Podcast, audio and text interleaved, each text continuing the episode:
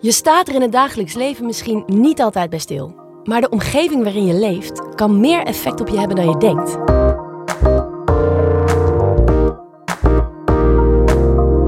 Ik ben Nienke de la Rivebox. Welkom bij de RIVM-podcast Leefomgeving en Gezondheid.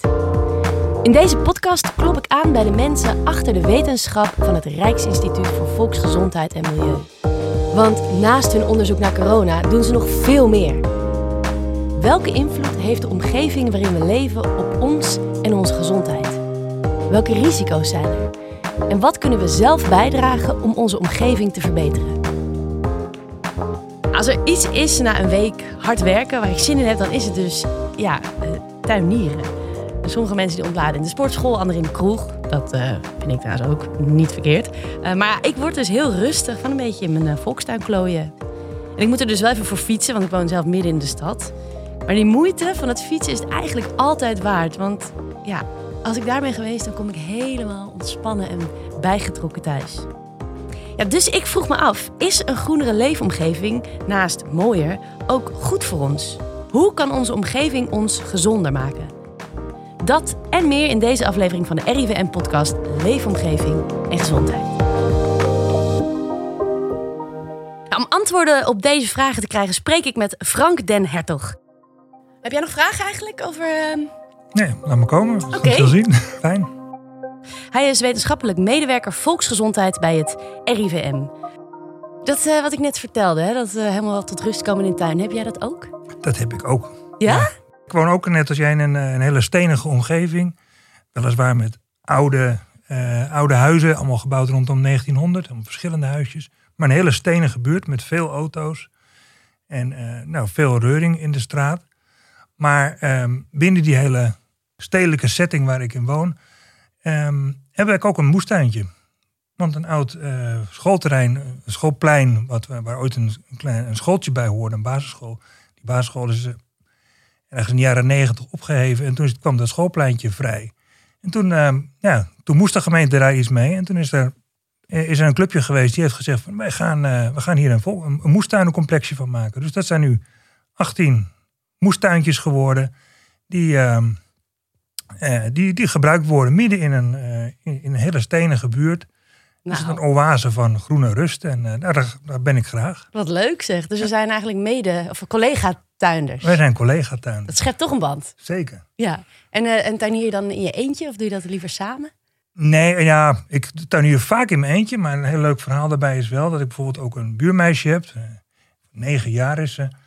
En die, uh, ja, die kwam op een gegeven moment met een probleem te zitten. Want ze kreeg van de zaadjes die ze van de winkel had gekregen op een gegeven moment. Ja, die werden op een gegeven moment natuurlijk te groot. Ja. Dus dat past niet meer in het. Uh, het van die moestuin, van die moestuindingetjes. Ja. En die, uh, ja, die wilde daar. Ze had, ze had echt groene vingers. Ze wilde er wat mee doen. Maar het lukte maar niet. En ze kon, ja, de, de tuin was te klein. Dus ze kon ook niet een paar tegels eruit trekken. Dus toen heb ik me voorgesteld, nou weet je wat, dan reserveer ik één of twee vierkante meter van mijn tuintje voor jou. En ga je lekker met je groene vingers aan de, aan de haal. En dus nu s ochtends vroeg als ik uh, aan de ontbijttafel zit. Dan zie ik haar uh, samen met haar vriendinnetje aan, de, aan het, voor het huis langs wandelen. Eerst even naar het tuintje toe. Om eventjes te kijken hoe de plantjes groeien. Nou, om leuk. eventjes wat te, te, wieden en schoon te maken. En dan, uh, dan gaat ze weer door naar school. Wat grappig zeg. Ja, ja dus eigenlijk, nou ja, is, is dus in het groen zijn, in de tuin zijn niet alleen heel, heel lekker, maar het is in jouw geval ook zeker een heel sociaal ding. Zeker, zeker. Ja. Nee, sowieso is zo'n tuinencomplex natuurlijk een heel sociaal ding, hè, want je komt al die mensen ook daar tegen, de tuinier zelf. Maar het wordt soms ook gebruikt voor, ja, als het ware een decor voor een theaterstukje wat dan daar gemaakt wordt. Nou, dat is een, het is een uh, sociaal, sociaal dingetje midden in de buurt. De moestuintjes waar Frank het over heeft laten zien hoe je leefomgeving gezond voor je kan zijn. De moestuintjes zorgen namelijk voor sociaal contact met je buurtgenoten. Het is een voorbeeld van een gezond effect van groen in je buurt. Alle sportvelden, perkjes, natuurgebieden, plantsoenen, parken, tuinen behoren tot het groen in onze leefomgeving. De omgeving waarin je woont, werkt en leeft. In de andere afleveringen van deze podcast hoor je welke negatieve invloed onze omgeving kan hebben op ons leven en onze gezondheid. Zoals dieren in de stad in de aflevering die hierna komt, aflevering 3.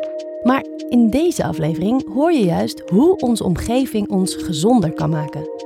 Frank vertelt welke rol groen daarin speelt.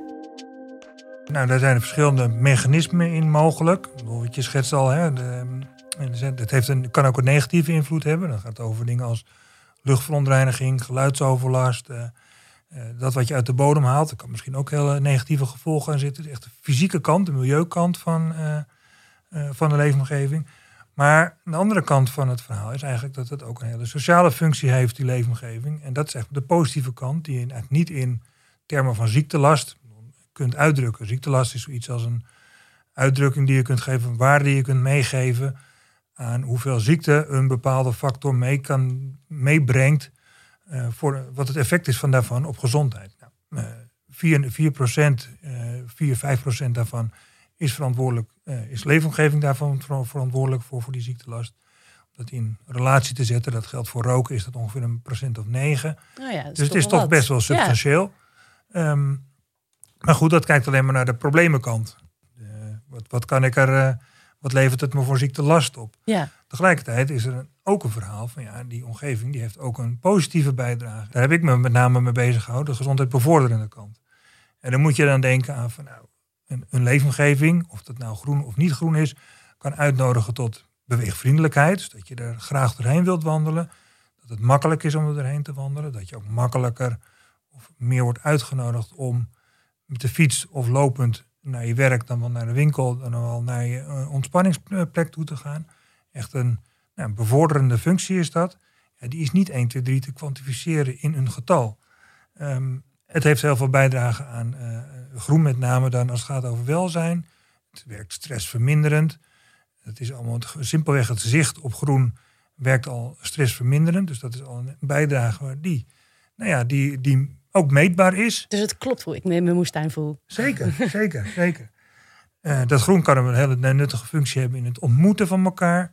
Uh, op het moment dat er een groene omgeving is, zet er een bankje naast en mensen gaan er ook gebruik van maken. Dat is een hele uh, nuttige. Ja, nou, kinderen willen daar spelen. Kinderen willen daar spelen. Kijk naar onze eigen voedselomgeving. Onze moestuintjes zijn daar een mooi voorbeeld van. Het is niet zo dat ik daar nou het hele jaar van zal eten. Maar het is wel een voedselomgeving die uitnodigt tot nou ja, gezonder eten en uh, vooral ook veel lol en plezier. Kletsen met het buurmeisje tijdens het bietenrooien. Precies. Nou, uh, kan een bijdrage leveren aan geluidsbeperking, de, de, geluidswallen rondom snelwegen, maar ook geluidsbeperking in, in, in de leefomgeving zelf. Het kan een soort geluidswal opwerpen tussen een weg of een, een, een luidere omgeving ja. en de huizen zelf. Ja, fascinerend. Want natuurlijk in de winter, als er geen blaadjes aan de bomen zitten, dan hoor je inderdaad veel meer van het verkeer. Ja, precies. Ja, dus daar heeft groen ook echt een belangrijke rol. Daar heeft groen absoluut een belangrijke rol. Het heeft een rol in de leefbaarheid. Hoe voel je je in je buurt? Kan je daar, uh, voel je je daar happy bij? Nou, dat blijkt dat als je met een groenere buurt, mits het allemaal uh, goed is ingericht, hè, dat je er goed over nagedacht hebt wat de voor- en nadelen van groen zijn, maar dat het een hele positieve bijdrage kan leveren aan de leefbaarheid. Of mensen zich er happy voelen in hun buurt.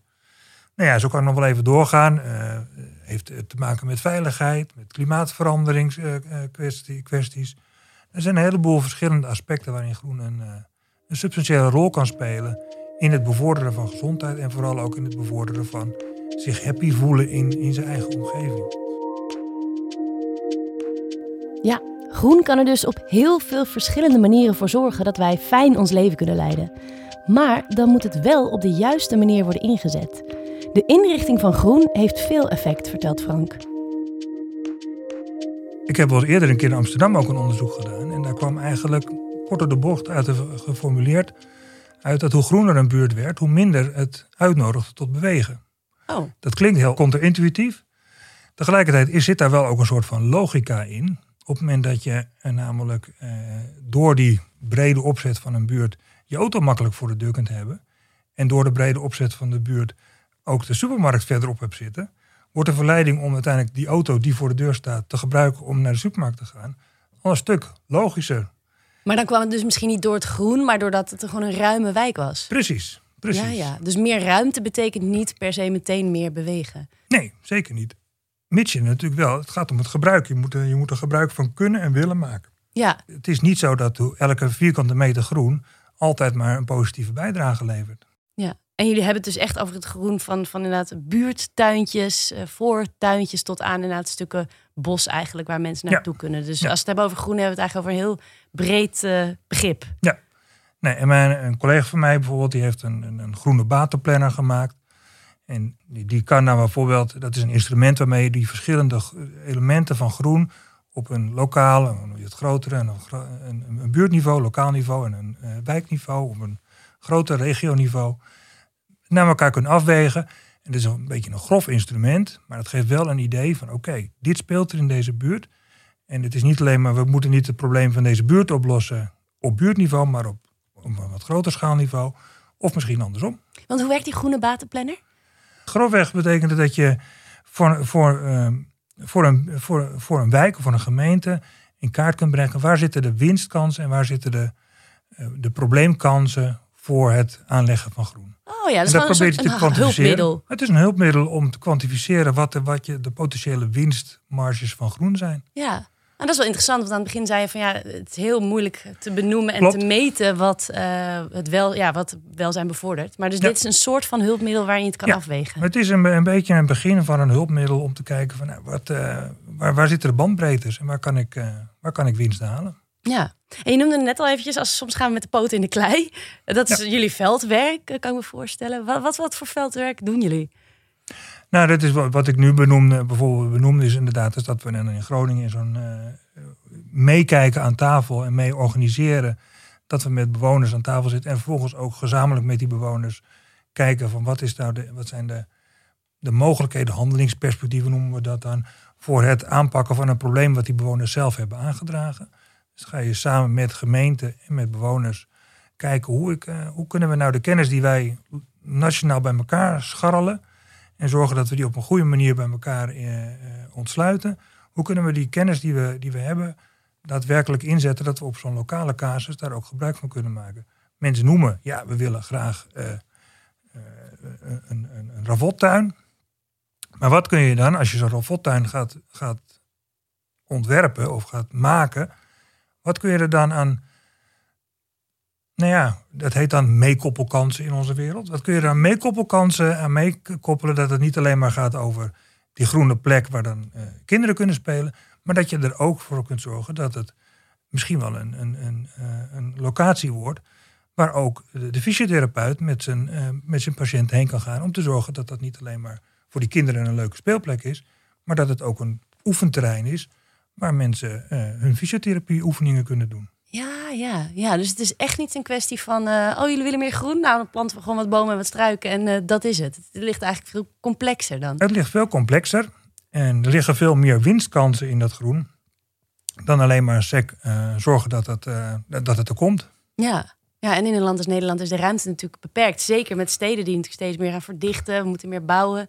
Dus dan moet je er waarschijnlijk ook zuinig mee omgaan. We moeten er zuinig mee omgaan. En op het moment dat we dan iets, iets doen, kunnen we beter voor zorgen dat we zoveel mogelijk win-win-win meekoppelkansen hebben. Zodat je die groene ruimte zoveel mogelijk, zo nuttig mogelijk kunt, kunt benutten. Wat, wat zijn de verschillen? Wat zie jij bij mensen die in echt een, een, een versteende wijk opgroeien of mensen die eigenlijk heel groen leven? Ja, daar kan ik zo niet een heel klip en klaar antwoord op geven, helaas. Uh, wat je wel ziet, is dat groen een grotere bijdrage kan leveren aan gezondheid bij mensen die nou ja, een soort kwetsbare positie hebben. Het zij financieel kwetsbaarder zijn, het zij gezondheidsmatig kwetsbaarder zijn.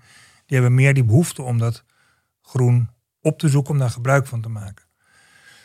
Uh, concreet rondom uh, de coronacrisis, zeg maar, die we, nou ja, waar we mee gestruggeld hebben het afgelopen jaar wat leverde dat op? Dat mensen uiteindelijk toch, ja, je kon niet meer naar de sportschool, je kon niet meer van allemaal dingen doen. Dus dan werd plotseling heel veel nadruk gelegd. Ja, je moet eigenlijk in je eigen buurt dit soort dingen kunnen doen. Mm -hmm. nou ja, um, ja, de parken waren echt overvol. De parken waren overvol. En op, dan is zo'n zo'n groen, zo'n groene omgeving natuurlijk een hele belangrijke um, aandokplaats om nou ja, elkaar op de een of andere manier op anderhalf meter te zien en te ontmoeten. Uh, dan wel ook om te sporten. Ik hoorde op een gegeven moment dochter die uh, onder een brug uh, haar danslessen had. Omdat het een buitenruimte was. Ja, dat is niet op een gegeven moment, dan moet je het opzoeken. Nee. En dan maakt het niet uit of het groen is. Maar dan heb je op een gegeven moment een buitenruimte nodig. Die op de een of andere manier te gebruiken is voor nou ja, in dit geval sportachtige activiteiten of ontmoetingsachtige activiteiten. Dus die hele buitenruimte die werd steeds belangrijker in die coronatijd. Nou, ik denk dat we daar de lessen uit hebben geleerd dat dat winst op kan leveren. Gewoon omdat je daar met plezier in kunt zijn. En dat het ook nog een, een gezondheidsfunctie kan hebben. Maar het gaat uiteindelijk vooral, vooral op, om het, het, feit dat je er met plezier wilt zijn. Het welzijnsgedeelte, het, het, het, het, het, het elkaar ontmoeten gedeelte, het ontspannen gedeelte. Dat is waar een buitenruimte voor is. En die een buitenruimte moet kunnen bieden. En of dat groen is, of dat dat in beton is, uh, is een tweede, is een belangrijk aspect om dat groen te laten zijn, met name van, van andere meekoppelkanten die je wilt benaderen. Maar het kan ook anders. Wat Frank eigenlijk zegt, het is dus belangrijk om een fijne buitenruimte te hebben. Groen in je buurt kan daar veel aan bijdragen. Zo kan het zorgen voor beweegvriendelijkheid, kan het stress verminderen en kan het bevorderend zijn voor je sociale contacten. Maar let op, het moet dus wel op een goede manier worden ingericht. Anders kan het ook averechts werken. Zou bij de aanleg van nieuwe wijken de inrichting van het groen dus niet een hogere prioriteit moeten hebben? Op het moment dat je eerst schop in de, in, in, grond gaat steken, moet je daar goed over nagedacht hebben. Wat in dat geval groen kan daar een hele goede bijdrage leveren. Maar in zijn algemeenheid, leefomgeving, dat je daar gezond mee om kunt gaan, is een, uh, is een factor die, uh, die niet onder mag sneeuwen. Ja. ja. want ik heb wel het idee met het ontwikkelen van nieuwe wijken. Ik bedoel, ik ben geen steden, stedenbouwkundige, maar mhm. dat groen echt altijd op de laatste plek komt. En dat er dan voor de sier misschien nog wat bomen en een grasveldje voor een voetbal. Uh, ja, nou, daar, moet, daar moeten we dus vooral voor oppassen dat dat niet gaat gebeuren. En ik denk ook dat we daar ook wel de, de wind mee hebben. Want nou ja, goed, er zijn andere kansen die ook heel belangrijk zijn. Nou, ik noemde dat klimaatverhaal. Daar zitten natuurlijk heel veel andere uh, redenen aan om, om dat toch groen op te lossen. Je kunt dat ook voor een deel technisch oplossen. Maar... Ja, wat zijn eigenlijk de manieren waarop groen uh, kan bijdragen in het hele klimaatvraagstuk? Want ik kom zelf dan niet heel veel verder dan, nou ja, dat bomen CO2 opnemen en misschien ook dat groen ook wel fijnstof filtert of iets dergelijks. Ja, dat is nog best een genuanceerd verhaal of dat allemaal zo zo klopt met dat, met het filteren van, van CO2 en fijnstof.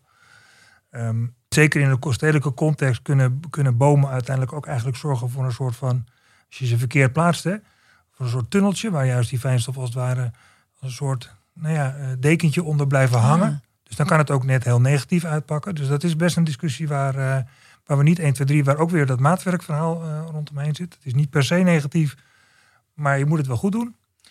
Um, maar dat gezegd hebben, als we nog meer van dat soort uh, argumenten waarom toch meer aan groen te doen, die zitten bijvoorbeeld in het opvangen van water. Op het moment dat er heel veel water uit de lucht valt, dat kan je voor een deel kan je dat natuurlijk uh, heel technisch oplossen door te zorgen voor goede afvoer. Maar heel veel van dat water kan ook heel goed vastgehouden worden. En dan kun je er ook in de toekomst wat mee doen. En dat wordt vastgehouden door planten en door een wortels? Dat wordt vastgehouden door het groen. Door, door, bomen, door wortels, door groen, door, door gras. Eh, weet ik het, alles wat je aan groen hebt, kan ook dat. Eh, dus daarom is het ook heel nuttig om in je eigen omgeving, rondom je eigen huis, wat tegels eruit te wippen. Om te zorgen dat die aarde ook daadwerkelijk dat water kan opnemen. En niet uh, alles over wordt gelaten aan, aan de afvoer. Ja. Van de riolering.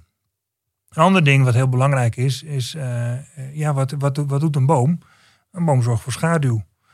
En die schaduwwerking, dat is natuurlijk iets wat zeker in de, in de zomermaanden, waar het steeds heter en zonniger wordt, uh, waarin, waarin, die, waarin die bomen een hele belangrijke functie kunnen hebben in het voorkomen van hittestress, noemen we dat dan. Om te zorgen dat mensen nou ja, wat verkoeling kunnen vinden in hun eigen omgeving. En daar kan groen een hele nuttige bijdrage leveren. En, en, uh, en, en zijn er nog andere dingen? Bijvoorbeeld biodiversiteit? Ja, zeker. Biodiversiteit is ook een hele belangrijke. Die natuurlijk ook naar de toekomst toe steeds belangrijker zal worden. Uh, zeker met het, nou het, het, het, steeds steniger en, en worden van een leefomgeving. Ja. Zal je toch juist, of het groter worden van die leefomgeving, zal je toch vooral moeten inzetten dat die biodiversiteit. Steden hebben een hele grote functie in het herbergen van dieren en, en, en, en de biodiversiteit kan ook voor een heel groot belangrijk deel in de stedelijke omgeving of in bewoonde omgeving kan die uh, opgegeven worden. Naast alle al eerder genoemde positieve effecten van groen, hebben we dat groen dus ook hard nodig om de gevolgen van klimaatverandering op te vangen. Maar los van alle plannen van de gemeente, wat kunnen we zelf doen om onze omgeving groener te maken? Op individueel niveau, nee, je kunt natuurlijk uh, de makkelijkste dichtstbijzijnde is zeg maar het, het tegeltjes uit de, uit de stoep trekken. Tegelwippen. Als het mag, hè. We moeten eerst maar even bij de gemeente navragen of dat kan. Ja. Maar als dat mag, is dat een hele makkelijke, snelle actie die je kunt ondernemen. Eh, er zijn ook vaak bij heel veel gemeentes zijn er ook wel eh, budgetten vrij om op de een of andere manier iets voor elkaar te krijgen als het over groen in je eigen buurt gaat. Heel, heel klein voorbeeldje, ook in mijn eigen buurtje weer, is een, ehm, eh, zo'n vuilcontainer, een ondergrondse vuilcontainer. Mhm. Dat is een ondergrondse vuilcontainer, heeft over het algemeen de, de neiging om vooral ook heel veel vuil te verzamelen naast de vuilcontainer. Eromheen, ja. Het bijplaatsen. Het In bijplaatsen. gemeentelijke termen. Nou, bij ons hebben we dus nou bedacht, weet je, voor het bijplaatsen, om dat te voorkomen, gaan we rondom die vuilcontainer gaan we allerlei groen neerzetten. Oh, Dus je hebt nu een groene vuilcontainer. Ehm, en was de gemeente daar blij mee? nee, dat heeft dus een initiatief van de gemeente zelf. Oké. Dus die hebben dat zelf bedacht. En die, of, ik weet niet of ze het zelf bedacht hebben, maar in ieder geval hebben ze het uitgevoerd. En dat is dus nu, eh, het is net eh, twee, drie weken oud hoor. Dus ik ben benieuwd hoe zich dat gaat ontwikkelen. Maar dat is, eh, dat is eigenlijk twee vliegen in één, vlak, in één klap proberen te vangen. Ja. Zorgen dat dat vuil niet naast die container wordt geplaatst. En tegelijkertijd de buurt wat vriendelijker en wat nou ja, aantrekkelijker te maken. Want die, die vuilniscontainers zijn natuurlijk niet per se een heel aantrekkelijk aanblik in, in een versteende wijk. Ja. Maar dit op deze manier kan je daar net iets misschien aan bijdragen. Ja. Dus eigenlijk een beetje guerrilla gardening. Gewoon op Precies. lokale plekjes een beetje Precies, zaadjes eh, precies. en zo. eh, Ja. En wat dingetjes En, en ook vooral naar je gemeente toe lopen, ook als het gaat over. ehm, eh, ik, wil ook, ik wil gewoon mijn ommetje kunnen maken in de buurt. En soms is dat heel, heel moeilijk. Nou, een heel mooi voorbeeld was bijvoorbeeld in. Dan zit ik weer in hetzelfde Groningse land. Eh, Zo'n dorp. Dan denk je, ja, die zit in een hele mooie groene omgeving. Daar kan je, kan je van alles mee. Maar als je dan als bewoner daar denkt van ik, ga, ik wil gaan wandelen. Ja, dan wordt het heel erg lastig. Want er zijn het hele grote groene percelen Mhm. waar je of helemaal omheen moet kunnen lopen. Nou, dan ben je, dat is een lange wandeling. Of een onmogelijke wandeling. Eh, waarbij een deel van het traject bijvoorbeeld langs de ontsluitingsweg gaat. Of je moet op de een of andere manier ervoor zorgen dat je een soort olifantenpaadjes of paadjes krijgt die op de een of andere manier een soort van recht van overpad bieden. Dat je er gebruik kunt maken van het groen, waardoor je een rondje kunt maken wat aantrekkelijk genoeg is. En waar je er ook gebruik van kunt maken. Nu waren er een heleboel mensen die geen ommetjes konden maken, simpelweg omdat die ommetjes onmogelijk waren. Ondanks dat je in een hele groene omgeving woont, lukt dat dan toch niet. Nou, dat kun je als bewoner, kun je er echt een bijdrage aan leveren. Dat de gemeente daar eens over na gaat denken. En misschien ook die boer die daar zit. Zegt van ja, maar luister eens eventjes. Ik wil dat best wel. Ik maak er niet zo heel veel problemen van. Je moet er afspraken over maken. Maar eh, er Ja. is meer mogelijk dan dat je vaak denkt. Ja, dus daarin eigenlijk gewoon een beetje assertief zijn en gewoon eh, de gemeente bellen en zeggen waar je behoefte aan hebt. Gewoon doen. En wel- welke rol kan het RIVM daar nog in spelen? Nou, de rol die het RIVM daarin kan spelen is vooral denk ik als, als nou, zeg maar, kennisintegrator. Wij proberen zoveel mogelijk kennis uit alle hoeken bij elkaar te halen. En, eh, en die bij elkaar te zetten en zodanig te zorgen dat we op een of andere manier een stapje hoger kunnen komen in, ehm, eh, in dat wat we willen bereiken. En dat gaat over kennis rondom groen. Wat kan dat be- betekenen eh, voor, voor je gezondheid? Maar dat gaat ook om allerlei andere, andere aspecten die in de leefomgeving spelen. Eh, en die nu dus best wel sectoraal zijn opgepakt. Waar je echt wel een hele specifieke, bijna een soort ingenieurskennis bij hebt. En wij proberen dat bij elkaar te brengen en op de een of andere manier zodanig te ontsluiten. Dat die, eh, die, die technische eh, ingenieurskennis ook gebruikt kan worden door de gezondheidsmedewerkers. En vice versa. Ja, ja wat goed. En eh, dus de, de groene batenplanner eh, Bijvoorbeeld, bijvoorbeeld. dat is een voorbeeld. ja. Zorgen dat, eh, dat, dat, dat er een soort gemeenschappelijke taal, of in ieder geval een plek komt waar je een gemeenschappelijke taal kunt spreken, eh, waar de kennis eh, kan vloeien. Er is in het verleden veel groen uit de stad verdwenen en dat is nadelig, maar inmiddels wordt groen gezien als schaars en belangrijk.